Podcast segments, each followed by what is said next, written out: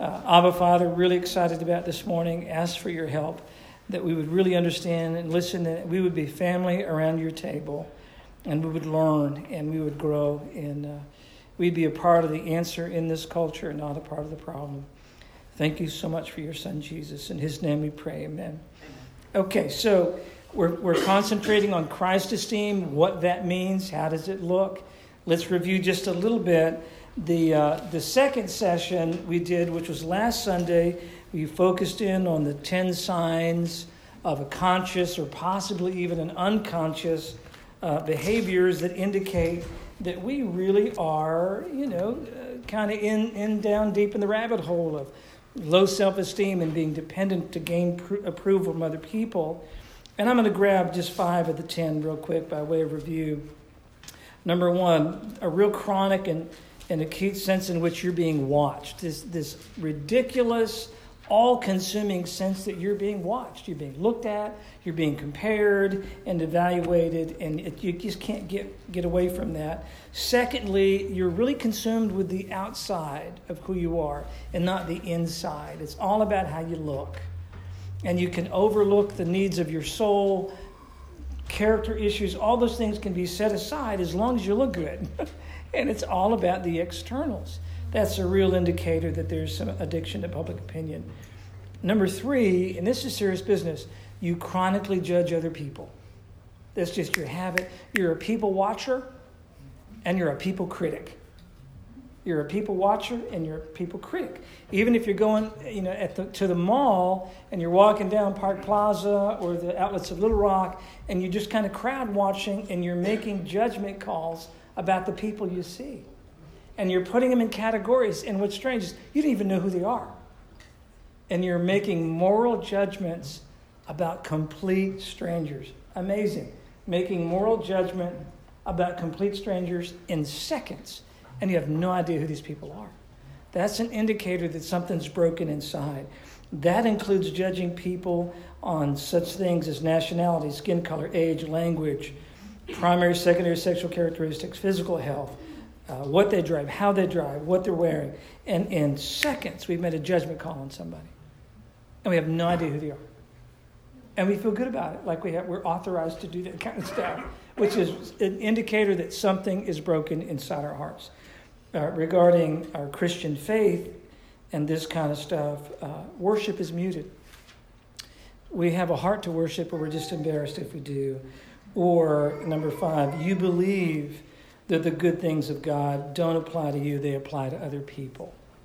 And that's a chronic conviction that you have. Just that deep internal belief that good things belong to someone else and not, and not to you. So, uh, also last Sunday, we ran this slide, which is from the DSM 5, which is the current DSM edition, on personality, or rather, dependent personality disorder. And this is when self esteem gets so bad, so damaged, that you become really, really addicted to people. And it gets to a very, very unhealthy place. Now, by the way, if I show this slide, we're not trying to do group diagnosis and everybody goes, oh my goodness, I've got dependent personality disorder. No, that's not how it works with the DSM because I can see myself in every one of these. One time or another in my life, I can see myself at each one of these entries when you're doing a DSM, when you're doing a diagnosis, you've got to factor in frequency, severity, and impairment. All right? So, in all likelihood, nobody here is meeting this criteria for a diagnosis. Although you might find yourself on the page somewhere. That's okay. But we just get too dependent on people, and, and it gets really healthy. Here's another one, though. This is called avoidant personality disorder, okay? And it refers to a widespread pattern of inhibition around people, feeling inadequate, and being very sensitive to negative evaluation. Remember what I said early, earlier on? The sense that you're chronically being watched and chronically being evaluated. Symptoms begin uh, by early adulthood and occur in a range of situations. Four of seven specific symptoms should be present, which are the following. Number one, avoids occupational activities, jobs, that involves significant interpersonal contact because of fear of criticism, disapproval, and rejection. This is the person that can't work on a team. They can't be at the table together and doing the back and forth uh, brainstorming and, and giving ideas and picking those ideas apart because they can't handle the criticism. They're best suited to be behind a monitor in a cubicle and being left alone. And they punch out something. Or they get to telework and be at home and punch out their work behind a monitor and then have to talk to anybody, all right? Uh, two, unwilling to get involved with people unless they're guaranteed they're going to be liked. you know, and, and if, they, if they get any signals that, that they might not be liked, then they're going to back away. They're not going to be a part of that. They show restraint within intimate relationships because of fear of being shamed or ridiculed. You know, for, for a lot of us folk, being in love, uh, just it just seemed to come easy falling in love, being in love just kind of came easy and it's not, not a big deal. But for other people, it is absolutely terrifying.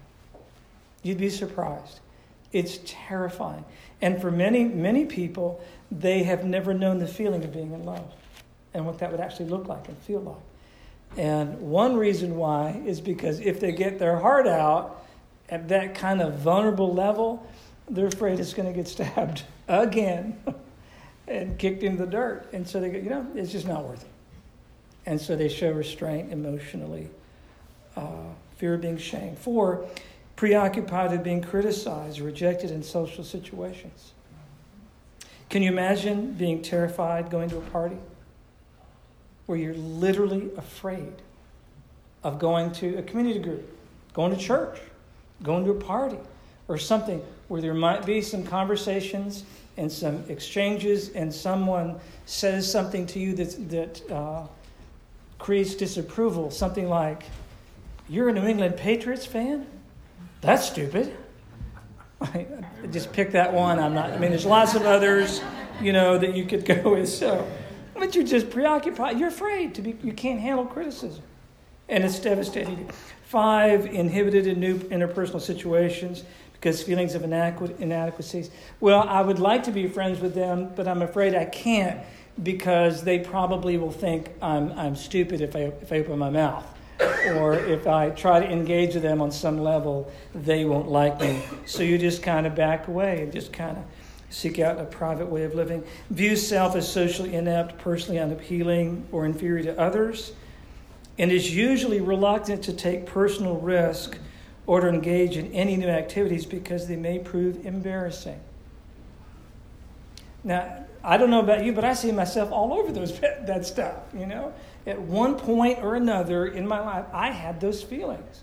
Now, by the way, I don't meet the criteria for the diagnosis because of a lack of frequency, a lack of severity, and a lack of impairment. Okay? So, no big deal. But boy, we can learn from this stuff, right? That some people who have self esteem that is so low that they're literally avoiding life. They can't do life in a meaningful way because they're afraid of rejection, they're afraid of criticism, and they struggle just building relationships, those kinds of things. So, this is pretty serious stuff. And again, for some of us, life is easy. You know, you walk in the room, you light the room up. You're just you're just all sunshine for Miss Happy Face or Mr. Happy Face. And, and it's all good. For others, it's crushing to walk into a room. It's crushing to, to, to dare to start a friendship up or to go on a date or something. It can actually be, uh, be something that, that creates terror. Okay, so what are we going to do with all this stuff? Right? We did a lot of diagnostics, diagnostic stuff on the first session. What is self-esteem and and what about this um, this uh, addictive stuff? And we get we get hooked up in public opinion. Can i interrupt just for a second? Can we give a round of, of applause to mason? He won a four strip bacon eating contest against quinn quinn lowry and i just think that's big stuff. Brother you the man you the man. So uh, i was privileged to watch this video and here's the deal they, I think they were setting Quinn up. I'm not sure. But Quinn challenged Mason whoever can eat four strips of bacon first, totally clean the plate, and then drink a glass of water wins. The loser, you ready for this? Has to take a shower every day for one week and use Old Spice body wash. I think it was a setup. Quinn lost. he hates showers. I think we got some smart parenting going on. So Quinn has taken a shower. So Mason, thank you for making our day wonderful. Appreciate it. So love you, bro. Love you, bro. So uh, we just really boosted his self-esteem too, by the way. Um, okay. Uh, so we ran some diagnostic stuff, and self-esteem is this addictive thing where I see myself through you. So if you see me as a good man, I must be a good man. at least it was a good day. My church likes me. But if you don't, then I must be worthless. And I go, Lisa, it's a bad day. Nobody likes me at church. And the danger of that is that you get this dysfunctional swinging back and forth, and my worth is just kind of all over the map. And that's really a miserable way to live life. Makes sense? It's a serious problem, okay? And if you get that way, by the way, you're going to respond to it projectively and blame everybody for your problems or introjective. And you're going to blame yourself for your problems and you're going to blame yourself for everybody else's problems too. And that's just a miserable way to live life, okay? Last Sunday, we walked through a lot of this stuff. What are we going to do about it? Today's going to be about making a life changing decision. It's going to be about the fact that we have self agency. We can make choices. Even when our emotions just seem to hold us in bondage, we can make choices. We can do this stuff. And today's also going to be, a, be about what's called a bridging relationship. So, what are we going to do? Uh, I do believe we have lots of choices, and I do believe these actually do apply to us, and you'll see why. So, some of our choices are number one, we can handle our low self esteem and the malformed personalities that we sometimes have uh, as, a, as a secular humanist. We're just, you know what? We're our own gods, we're our own highest good. There is no God. Just take charge of your life, be the captain of your soul, and, and press on. And just deal with it yourself. Okay? That's called secular humanism. Or you could do this is, I love this picture, isn't that crazy? This is hedonism. It's a literal philosophy, and it's the principle of pleasure. And your Bible is basically one statement. If it feels good, do it. That's, that's the hedonist. Pursue pleasure at all costs, avoid pain. Okay? Your third option is go the way of Buddha. Okay? Go Zen. Take a chill pill, man. Relax. Zen out. And, you know, because in Buddhism, it's a wide path. And we're all just kind of on the path in the great collective, right? And we all kind of use each other now and again and just relax and let everybody do their thing and just roll with it, you know. Zen out and, and your life will get better. By the way, Christians actually do that, by the way, believe it or not. Or you really want to go deep down the rabbit hole, you can, you can attain to nirvana. In the Hindu faith, nirvana means it's the complete blowing out of self, there's nothing left. If you ignore it, it eventually goes away and nothing is happiness because there's no good, there's no bad, there's no suffering, there's no pleasure, there's nothing. So therefore, you can't be upset about anything because there's nothing. You've attained your nirvana, the ultimate state of reality. They actually believe this stuff, by the way. Or for many Christians, and this is really popular among millennials, Chris, you're nodding your head, moralistic therapeutic deism, which is a title used to describe a common or many millennials today who believe that God is just really this wonderful, gentle, loving God, and He exists to make your life easier. That's why He's here. He, his, the, the moral code is to make it good for you, and God is kind of there, but, but he, he, he doesn't really place demands on you. He's just there to be nice and help you out. And He feels really sorry when you're having a bad day moralistic therapeutic deism. God is the big helper. It's kind of like the really rich grandpa, the really rich one, who dishes out a lot of money to the kids, first of all, because it keeps them close, and then a lot of gifts to the grandkids just because the grandkids be happy. And he's just always giving and, and trying to make everybody happy. This moralistic therapeutic deism. Or you can do a lot of us do, just refuse to change. I'm content to be avoidant. I'm just going to avoid my stuff and and drink my coffee and with my you know cookies and life is going to be tolerable and I'm just going to press on and not change anything. Or we can follow the example of Jesus Christ. okay? And we can really lay down and settle it up in our, in our own heads. How did Jesus Christ see himself, and how did Jesus Christ value himself? Now, you know what's really scary about this slide? The number of Christians that I know that claim to be Christians, and you know what they do? They dabble in all of this. Come on. Be, I mean, tell the truth. Yep, yep, yep. I know you are. Let's not dodge it, okay? We mm-hmm. dabble in being our own gods, mm-hmm. don't we? We dabble in it, and sometimes we think you know more than God knows. And you can make a better decision on your own self guidance than with Him. Or we got a lot of secret addictions and little ways that we, we gratify the flesh, and nobody knows about it. And we're a little hedonists, we just keep it in the closet, okay? We just keep it really quiet. But we're there. We really are. You know, we, we live sometimes. Uh, can, I, can, I, can I do confession? Oh my gosh, this is awful. You ready? this is hilarious, but it says a lot about my character. I'm embarrassed. So I love this organic white cheddar Cheetos things that you can get at Kroger. They're really good. And they're like, no GMOs, and it's organic, no food coloring white cheddar, so it's good for me. At least so I tell myself. And so here's what I did a couple days ago. You know, do you ever, as an adult, you just want to go indulge into something like that, and you don't want anybody knowing about it because they're going to want some? And you, you know what I'm saying? Anybody with me here? Am I all alone in this cold, dark room? So I'm such a goober. I go into my food pantry and I shut the door.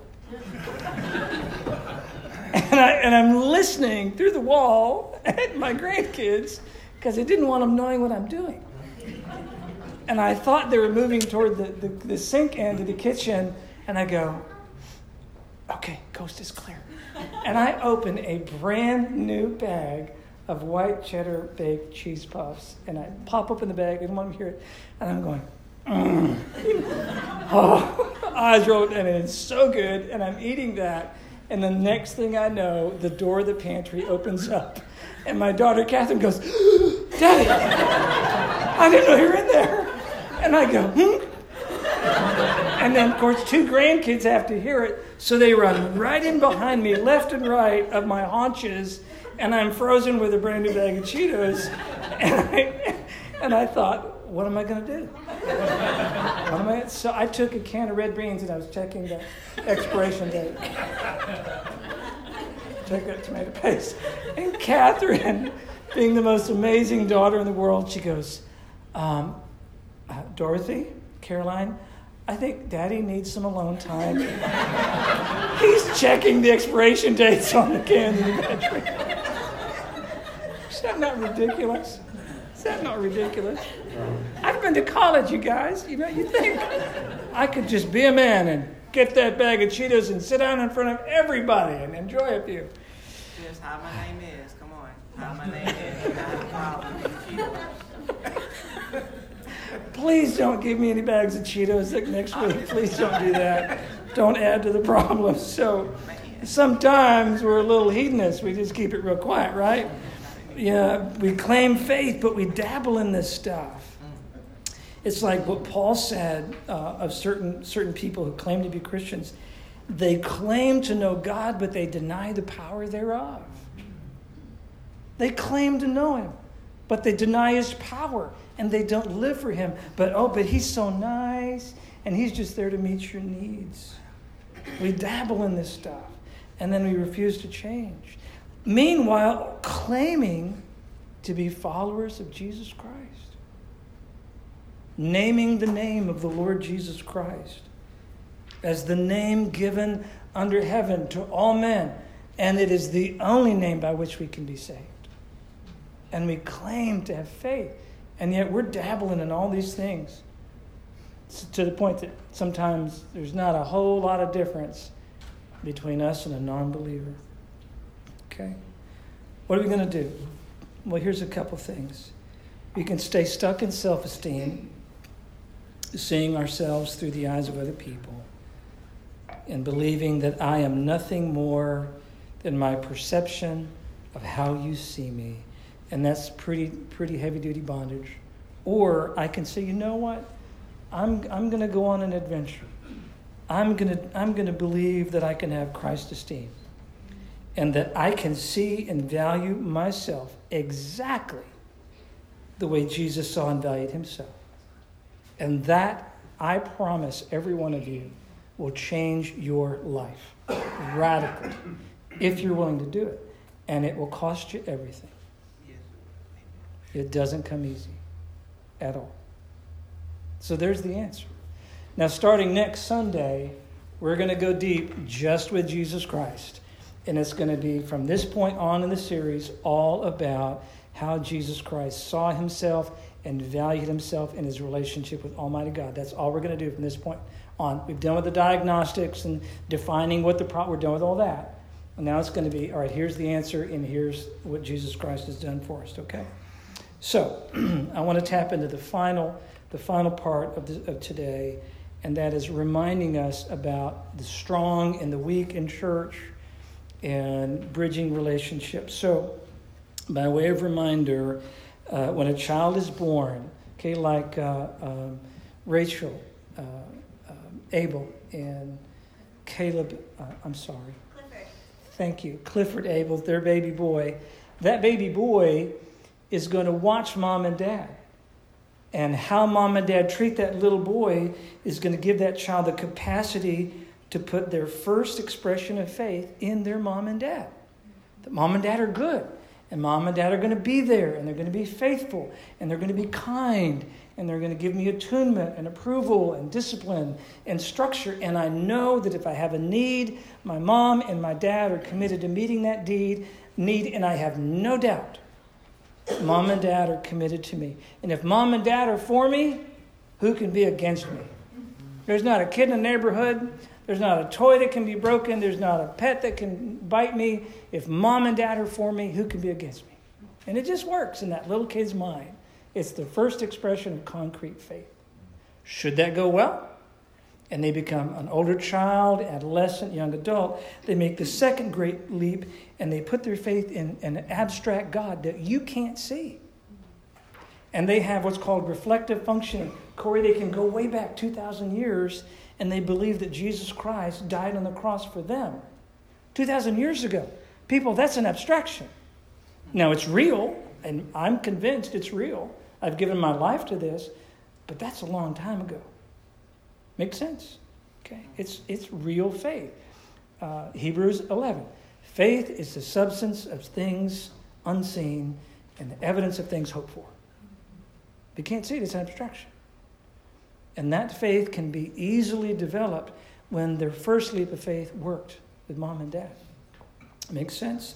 It's a beautiful thing. Now, uh, what about this problem here? What about the fact the first leap doesn't work so well? Mom and dad fail.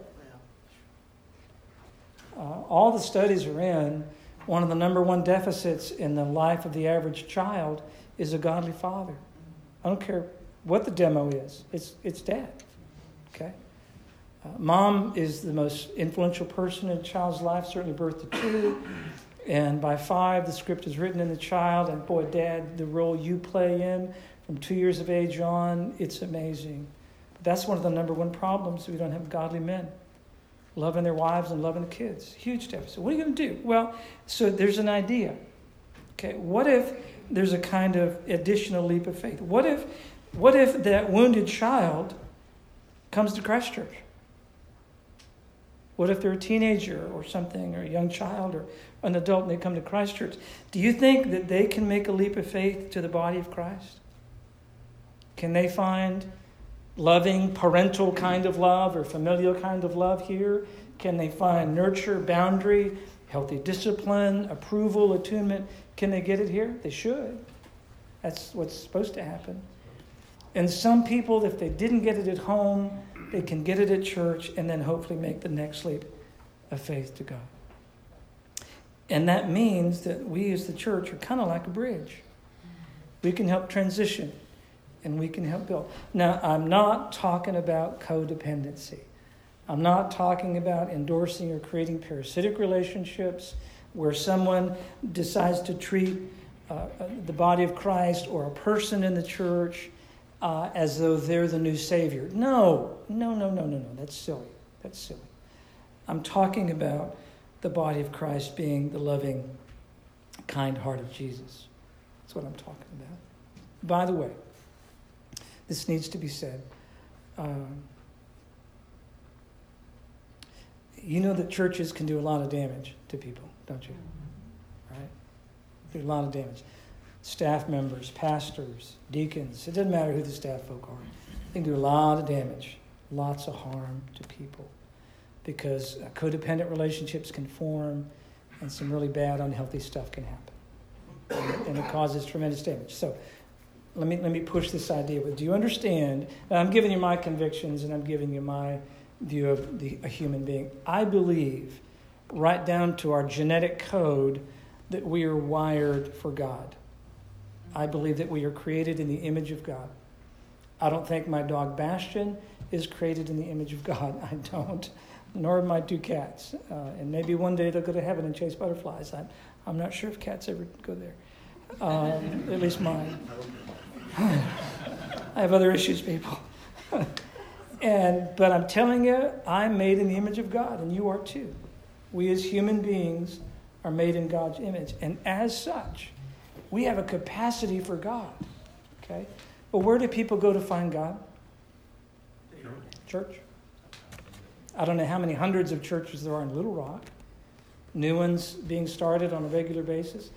But there's a lot of people, just by virtue of genetics, seeking after God, looking for something beyond us in this great unknown what happens after death, and all kinds of questions about who am I, where did I come from, where am I going, how do I have meaning in life. And I'm telling you the answer is in God because we're created in His image, right? Do you realize that when someone with a heart that open comes to church and experiences hate and wrath and ungodly legalism or abuse in church, how damaging that is? Wow.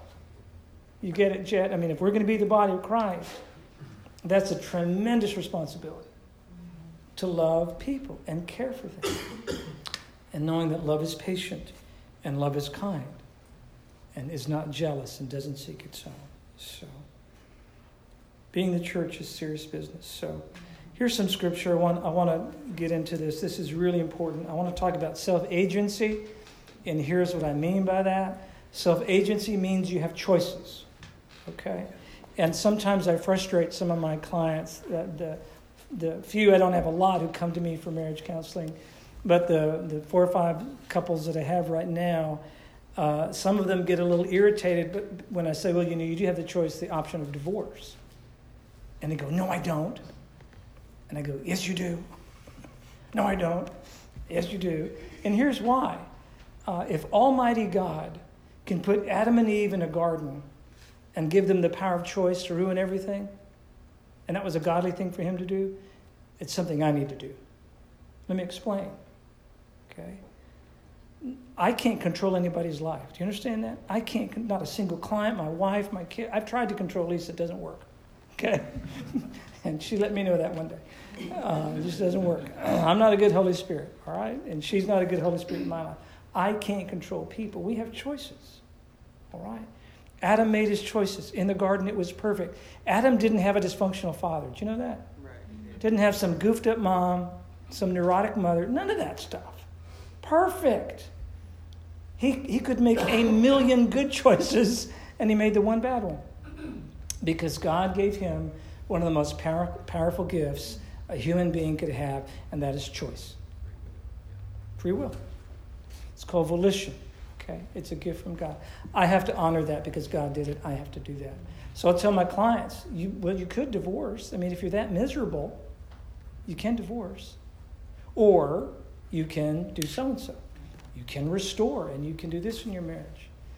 And it's almost like they relax when they hear when when I say that. Uh, because I, just real quick, sometimes I think the church does damage because they have such a high view of divorce. They're actually endorsing abuse, and they don't even know it.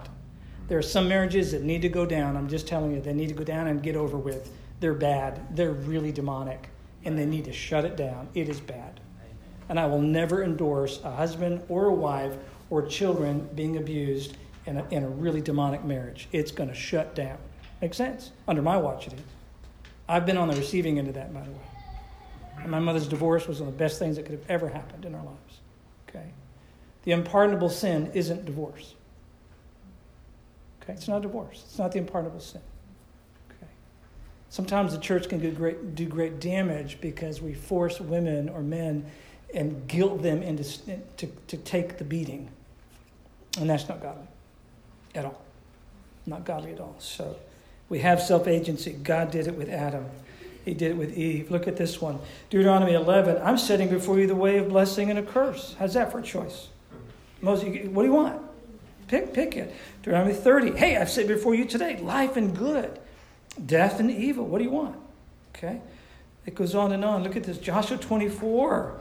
Hey, if you if it's upsetting of you, if you have a, a, problem, if it's evil in your eyes to serve Yahweh, the living God, then choose this day whom you're going to serve.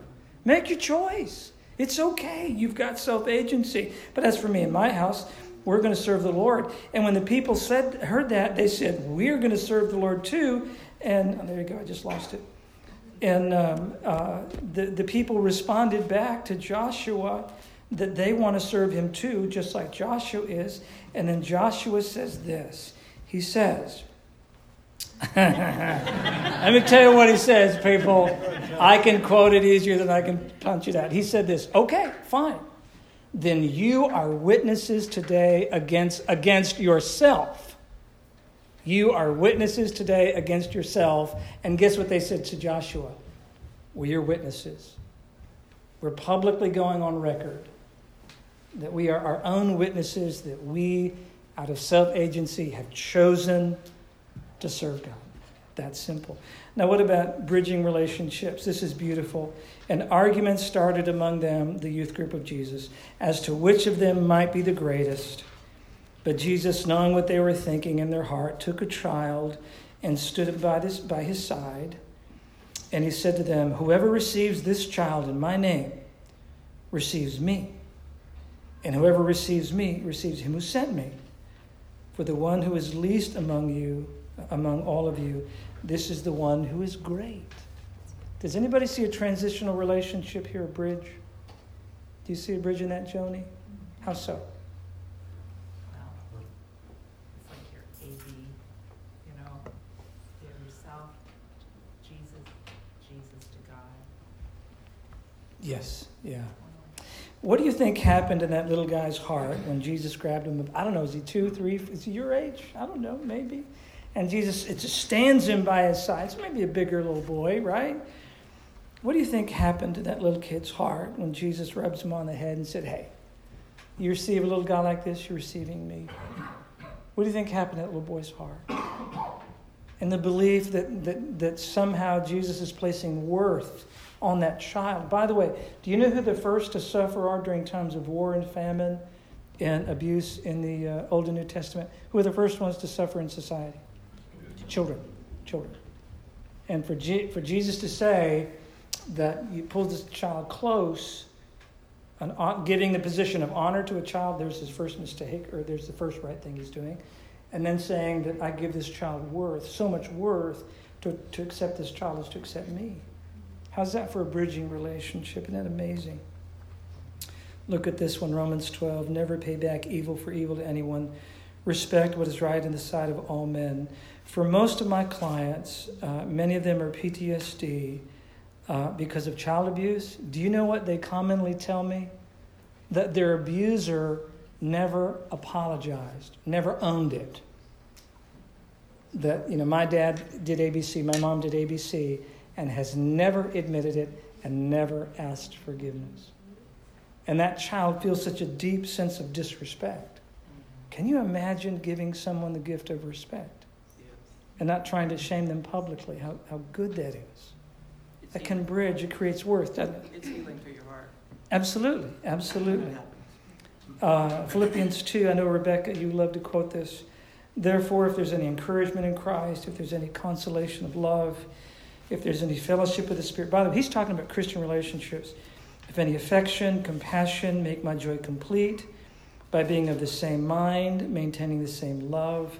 united in spirit, intent on one purpose. Do nothing from selfishness or empty conceit, but with humility of mind, regard one another as more important than yourselves. Do not merely look out for your own personal interests, but also for the interests of others. Can you see bridging? Transitioning that your love becomes healing, makes sense, and can actually move someone toward faith in Christ. I love this one. This is kind of heavy hitter. Um, stay with me here. This is what uh, is written in 1 John 4 and 15 down to 19. Beautiful stuff. And it goes like this It says, Whoever confesses that Jesus is the Son of God, God abides in him, and he in God. But we have come to know and have believed the love which God has for us. Do you know that one of my most difficult tasks in session is with clients? They can't, they're not convinced that God loves them. They're not convinced. John confesses, we've come to know it and we've settled it. We believe the love that God has. There's so many people that don't believe that. God is love, and the one who abides in love abides in God. God abides in him. By this, love is perfected, completed with us, so that we may have confidence in the day of judgment. Because, check that out, because as he is, so also are we in the world. What do you think that means? That if Jesus was bridging and trying to connect people to God, that's what I need to be doing. As He is, so I am in this world, so we are in this world. There's no fear in love. Perfect love casts out fear. Okay. You are the gifted body of Christ. I want to challenge you do you need to make the life changing decision to dare to go down the path of Christ esteem? To dare to begin to see and value yourself the way Jesus Christ saw and value himself. Believing that you are not going to be one of those people who claim to be a follower of Christ but dabble in all the stuff of the world and all the, the very unhealthy ways that we problem solve. Uh, you're the gifted body. What would a prophet say this morning to all this? What would a merciful person say to all this? Or an encourager? What would you say to the truth of Scripture that we have choices? We can make good ones, we can make bad ones. It's up to you. You can do that. And what about the, the uh, fact that God calls the church to love people and help transition them into believing that God loves them?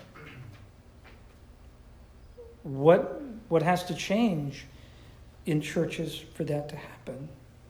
In you, in me. You're the gifted body of Christ. Care for yourselves. Please speak as though God's Spirit is speaking through you, which might mean you need to pray first. Right? Is there a scripture God saying, you got to share this, you got to read this? What would you say? You're the body of Christ. Speak from your gifts.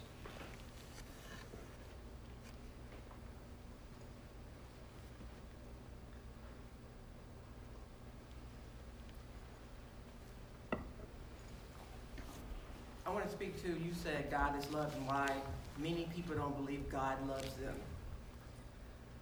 Our idea of we judge God's love based on our current situation.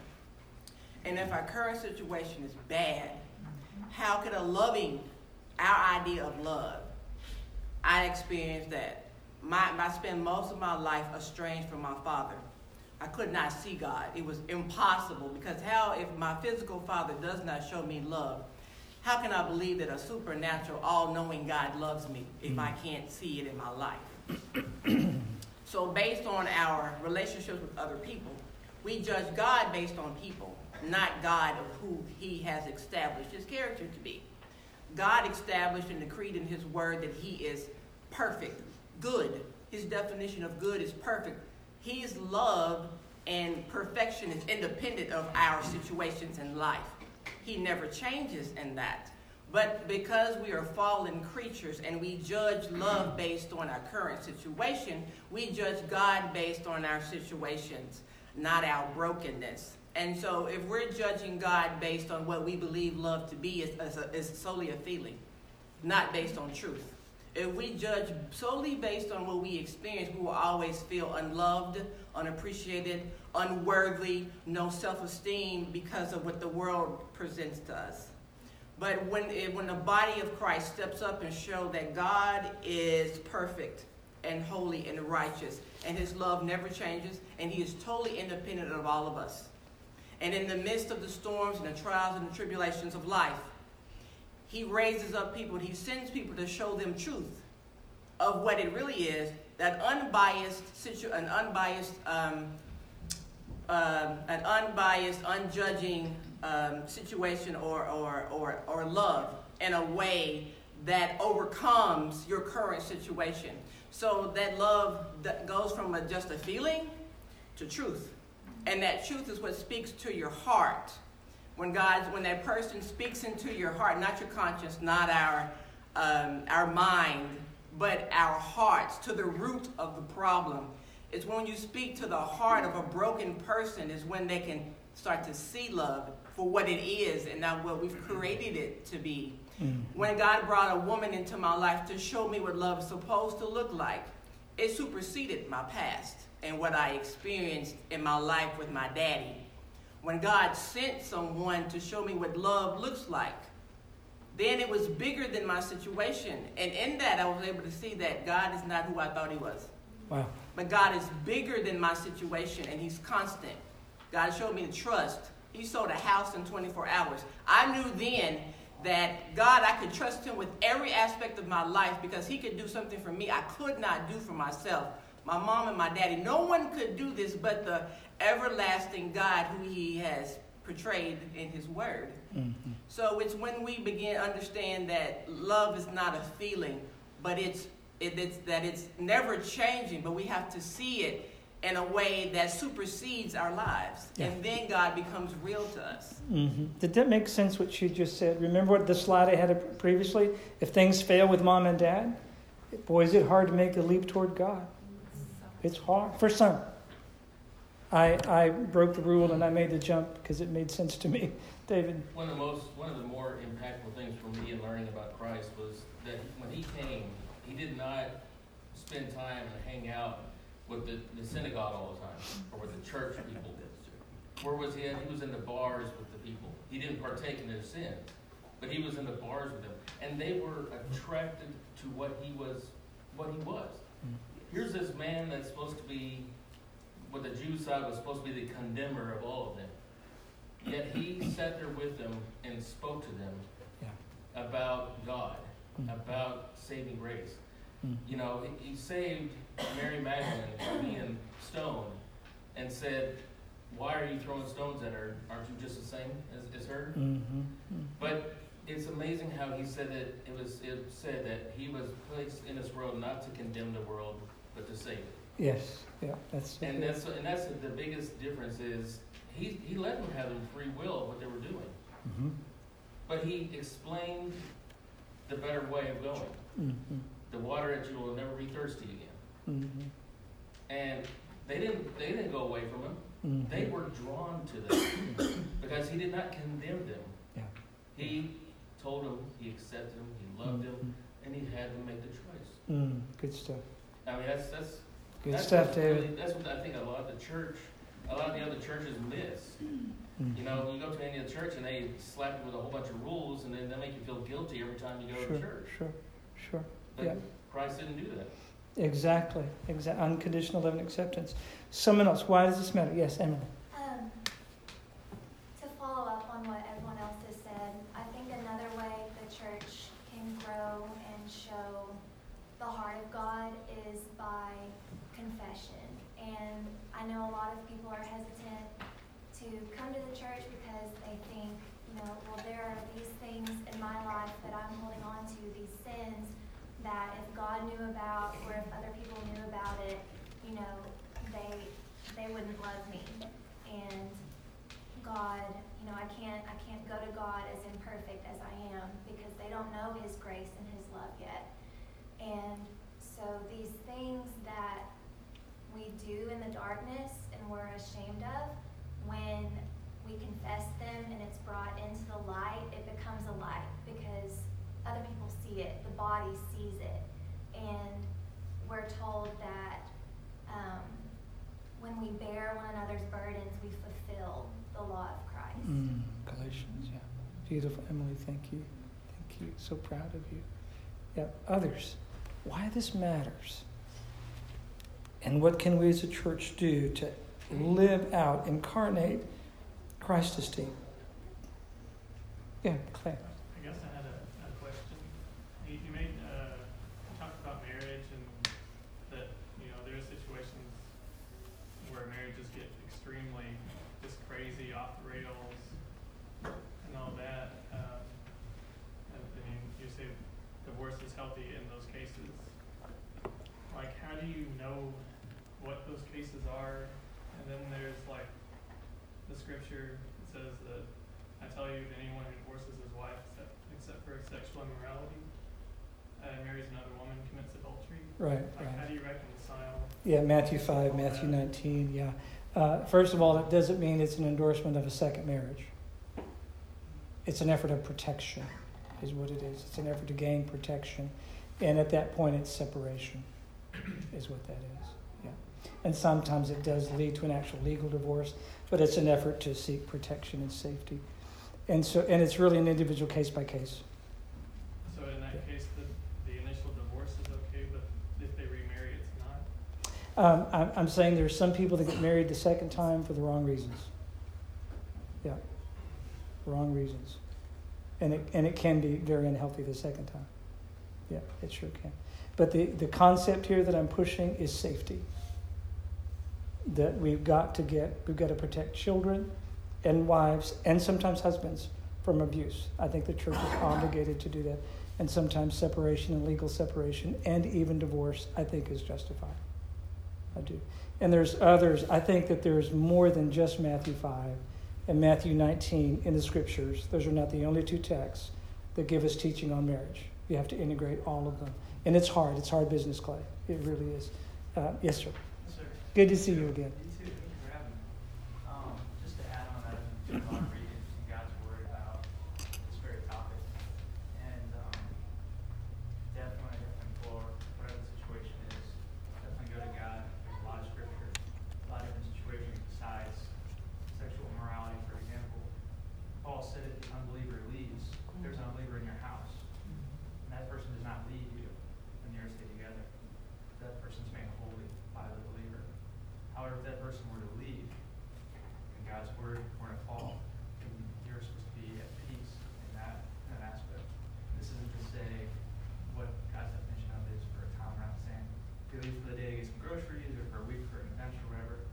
Um, it's really a heart matter and really to look at what God's word is.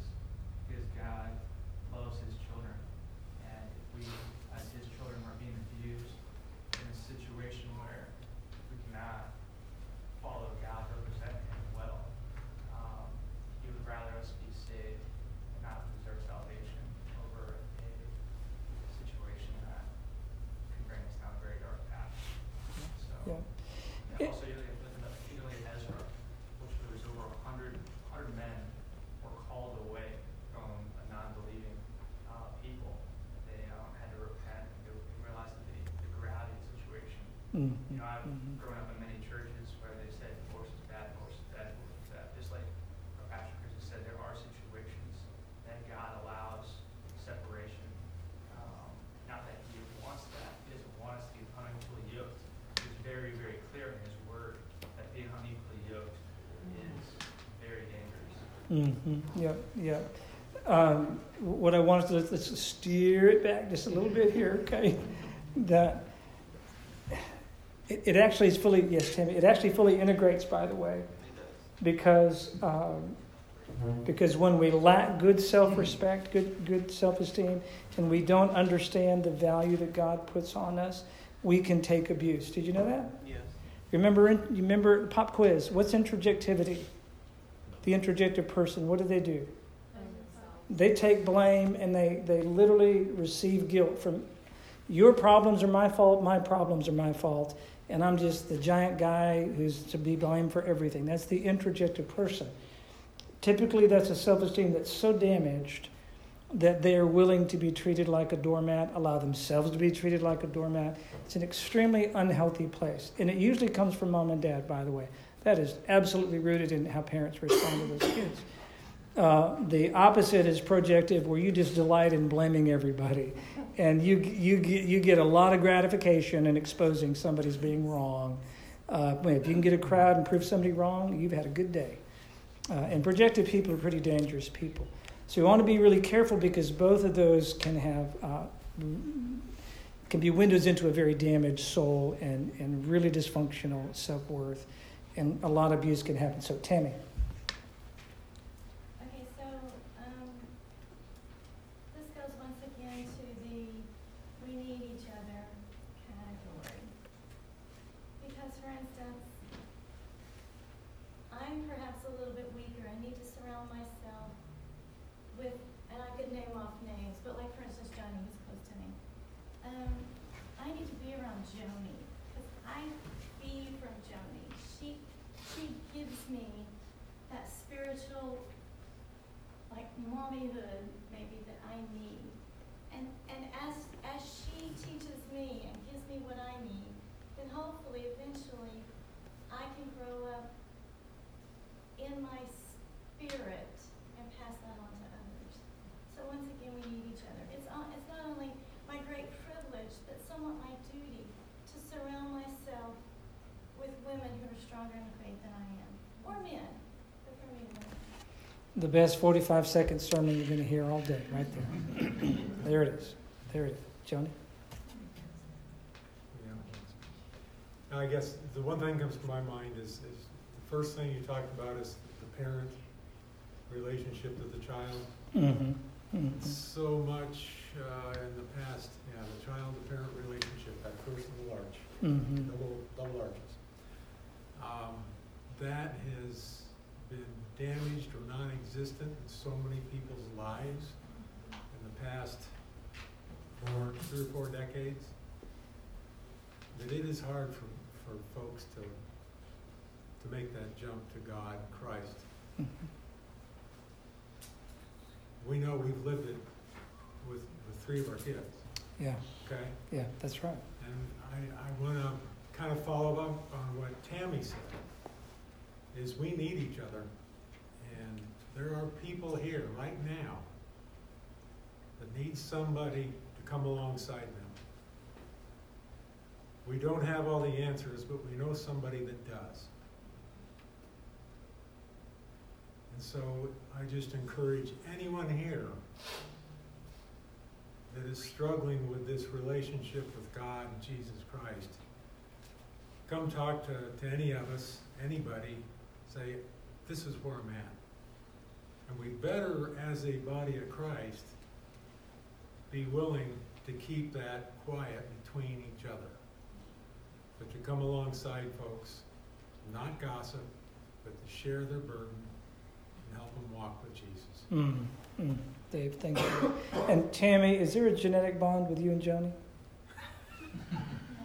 I mean, you're tall, she's tall, it's obvious. Is there a legal bond? She's brilliant so much. Obviously, IQ, no doubt. Is there a legal bond between you two? No. No, and yet she's your mom. There's something about her heart and your heart that knits together, and you said she's like a mom, like a spiritual mom. We need each other, don't we? And that's okay. It's okay. We need that. So, whew. hey, Allison. um, based, jumping from stone to stone, it's accountability. Mm-hmm. It's, we all have the self-esteem mindset because we are human. Mm-hmm. We are simple, we are in our own heads, it's all about us. That's, that's who we are. We are called to have Christ esteem. We're also called to, to build each other up, to keep each other accountable.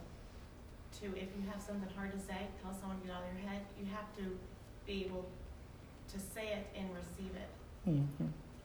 Because, like you said, churches hurt people because we're all people. We all have self-esteem issues because we're people. Right. Right. So accountability is so important when you surround yourself Yeah. you have to allow yourself to be teachable. You have to allow yourself to see, and you Yeah. have to allow yourself to, when you need to make the hard decision and call Yeah. someone out, Yeah, yeah, Yeah. not, not worry about hurting feelings because yeah, yeah. That's good, Allison. Yeah.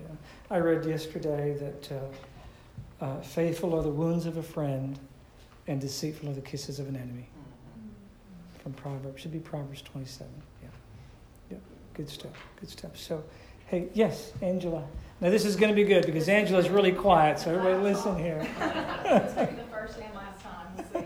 Um, I think it's really important when we have a message like we have today, our first instinct is to look at ourselves and say, do we need this? Is this something I need um, to fix my Christ esteem?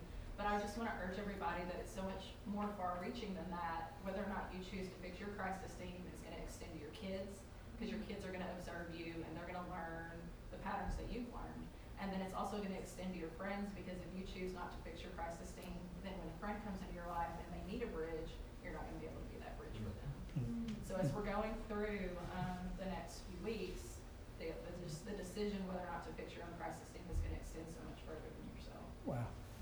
You nailed it, Angela. It's a, it's a big ripple effect, isn't it? Yeah. And we are called to be the light of the world and the salt of the earth. Yeah. Yeah. Wow. Wow.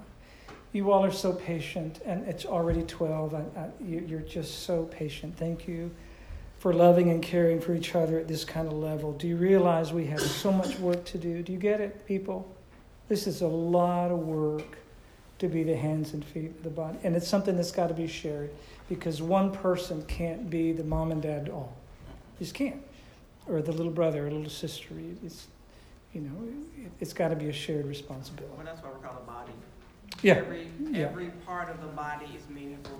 The, the toe is not more important than the hands or the eyes. Yes. We have to work It all together comes together. for the body to function and be healthy. Absolutely. To be Absolutely. a healthy body, we all have to work together and not covet or be upset or feel less important because you can't do what another part of the body can do. But if you cut off your big toe, you'll see how the rest of the body will fall. Yeah. So That's you good can stuff. see that your fingers, every part is important. And sometimes we look at the, the part that does the most as most important. No. If you, if you, if you don't have a part, you'll see the rest of the body fall. Yeah. So we have to see that we need the strength, we need each part and all the diversity in the body to be healthy. That's mm-hmm. why he called us a body because Christ is the head. Yes, it's all the parts coming together. So, Cana, if you're the hand and I'm the foot, I need to be a first class foot and not try to be a second class hand. You know what? I'm a foot. Come on. Come on. I just do, do what feet do, and it works really well. And quit trying to be a hand. You're just a foot. Dogs don't meow and cats don't bark. It is what it is. So I love it. I'm going to pray for you and bless you. Abba, Father, thank you so much for what's happened this morning. It is amazing. It is marvelous in my eyes. I am so grateful. Thank you for Angela, what she said, and Tammy, and, and the others, and Clay. So committed to Scripture. So grateful for Clay. Father, we need you, and we confess that we've tried to handle it on our own. We've botched it, we've goofed it all up. We've tried to be our own gods. We've tried to, to make ourselves happy by gratifying instinct. We've tried to just think outsmarted and, and, and handle it in all kinds of creative ways, and it all leads to the same empty place. You are the way, the truth, the life. There's no other way to God except through you. And you love us so much. You gave your life for us. Would you please teach us more about the gospel? Thank you for Stephen and the songs that they're going to be singing. Just amazing that you, God, would look at your son and consider it enough to accept me. What good news. God, teach us to have courage, to dare to believe that we can actually share in the esteem of your son. Please. It's in his name I pray. Amen.